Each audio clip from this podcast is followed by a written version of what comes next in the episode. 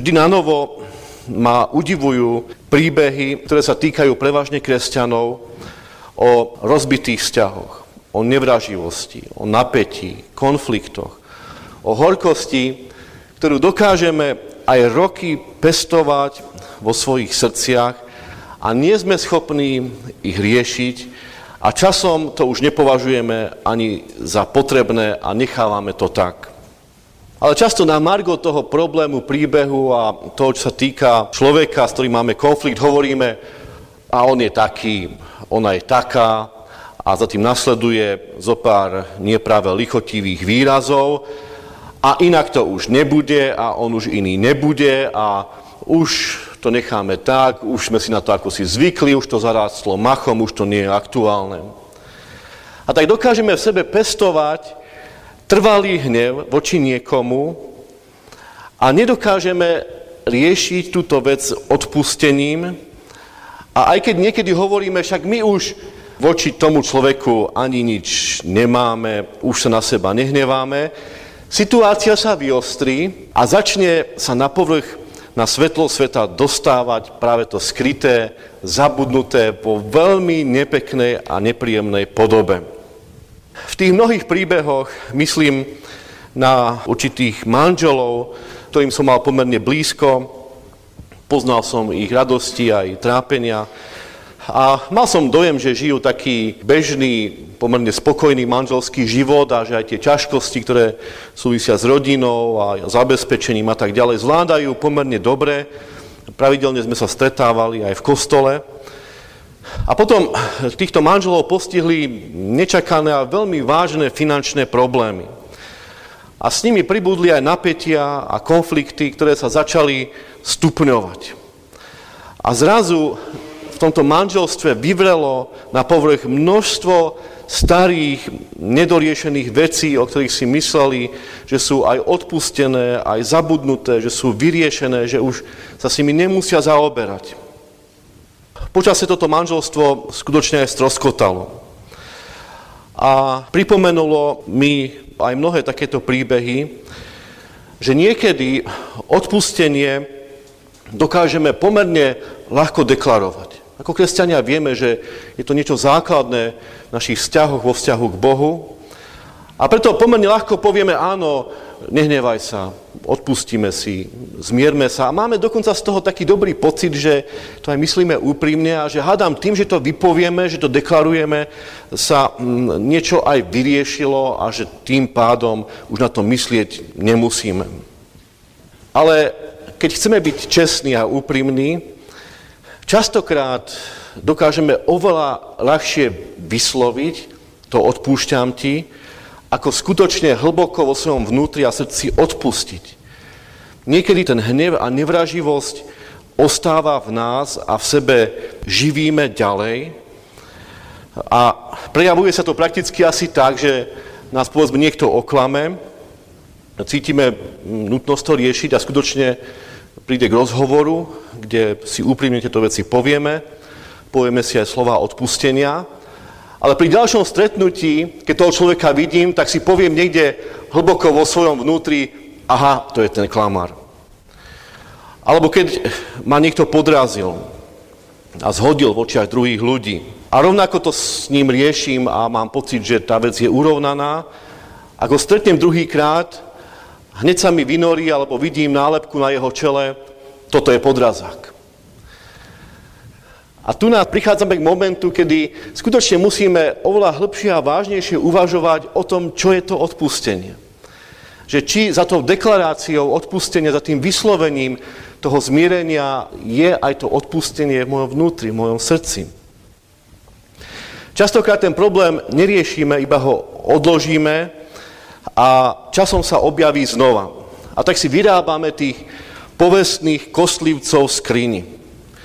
Je tu konflikt, je tu problém, sa ním zapodievame, riešime, živíme ho, pestujeme, až sa stane takým nepohodlným, prerastá nás a chceme sa ho zbaviť. A aby sme sa ho zbavili, tak ho jednoducho odložíme do nejakého šuflíku, do nejakej skrine, s tým, že ho zamkneme, nevidíme, je to dobre odložený prípad. A roky si myslíme, že je to vyriešené a že sa s tým nemusíme zapodievať. A tých skríň a šuplíkov a priečinkov dobre uzavretých pribúda a časom príde k tomu, že sa to otvorí a vypadne to v takej podobe, že sme to nečakali, oveľa horšej a hrozivejšej, ako to bolo kedysi. Použijem ešte jednu ilustráciu. Dnešné modernejšie autá majú signalizáciu, ktorá nás upozorňuje, že sa priblížil čas, interval výmeny oleja. Bez pravidelnej údržby, s ktorou súvisí toto ako prvé, kvalitný olej, ten motor nemôže fungovať a pokiaľ by sa nevymenil, tak veľmi rýchlo sa pokazí. A mnohí takí šetrnejší motoristi robia to, že predĺžujú tento interval, radšej vypnú tú kontrolku, aby ich neobťažovala. Občas dolejú do toho starého oleja ten nový a auto ako tak funguje a potom niečo buchne, zarachotí a príde oprava oveľa, oveľa drahšia, ako je pravidelná údržba a výmena oleja. A takto to niekedy robíme aj v našich vzťahoch. Do toho starého, vypáleného, znehodnoteného dolievame to nové, chvíľku to funguje, zdá sa, že všetko je v poriadku, ale potom sa to prevalí, pokazí a máme z toho veľký problém. Zasypú nás tí kostlivci, takže sa nevieme už vyhrabať z toho problému. Dnešné Božie slovo v knihe proroka Jeremiáša v tridsiatej prvej kapitole hovorí o odpustení. A hovorí o odpustení takými vážnymi a veľmi prenikavými slovami, silnými slovami. Odpustím ich viny a na ich hriech si už nespomeniem. A Boh vyslovuje tento výrok odpustenia v situácii, kedy ten národ úplne pošliapal zmluvu, ktorú s národom izraelským uzavrel.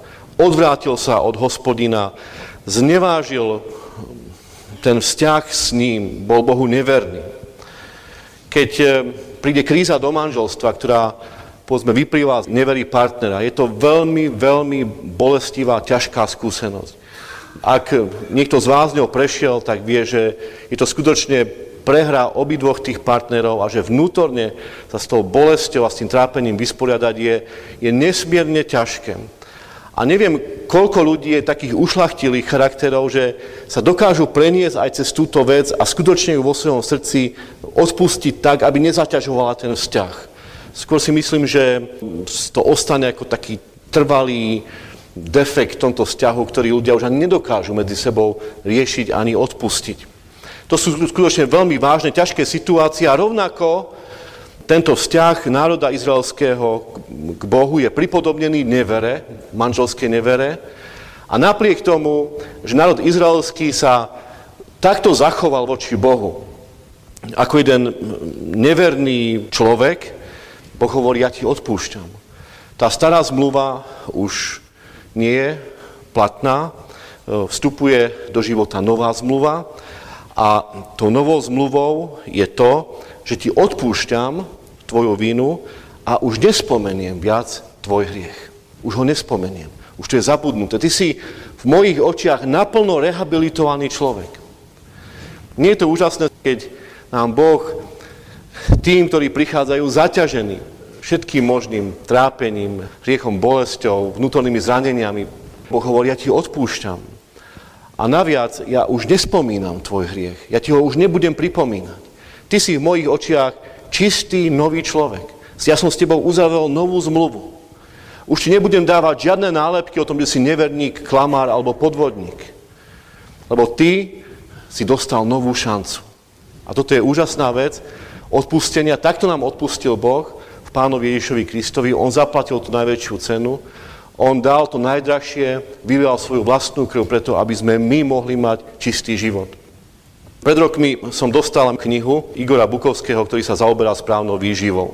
A tam bola jedna strana, ktorá ma zaujala najviac, a bola úplne čistá, nebola vôbec popísaná, smerovala k nej taká drobná šípka a pri nej bol text. Neviem, čo je duša. Neviem, ako sa zdravou výživou starať o svoju dušu. Ale viem, že bez odpustenia to nie je možné. A keď som stretol tohoto doktora Bukovského, tak som sa ho pýtal, práve na túto stránku a on hovorí, táto skúsenosť vyplynula z obdobia, kedy som sa staral o starých ľudí v poslednom štádiu ich života. A tam som videl, aké veľmi, veľmi dôležité pre týchto ľudí, ktorí sa v podstate pripravujú na odchod z tohto sveta, je odpustenie. Aby odchádzali s tým, že majú pokoj vo svojej duši. A my, keď vďaka Bohu nie sme ešte v takomto štádiu svojho života, si o to viacej musíme uvedomiť a pripomínať, aké je veľmi dôležité. Aby to odpustenie nebolo len deklaráciou. Áno, ja ti odpúšťam, nehnevaj sa, zmierme sa. Ale aby to bolo odpustenie, ktoré už nezanecháva stopy v našom srdci a našom živote v tom zmysle, ja odpustím, ale nezabudnem. A vždycky, keď je príležitosť, tak ti to pripomeniem. To nie je odpustenie. Odpustenie je také, že tento človek je naplno rehabilitovaný v mojich očiach a už nebudem túto vec spomínať. Takto nám odpustil Boh a k takémuto odpusteniu nás aj dnes pozýva. Amen.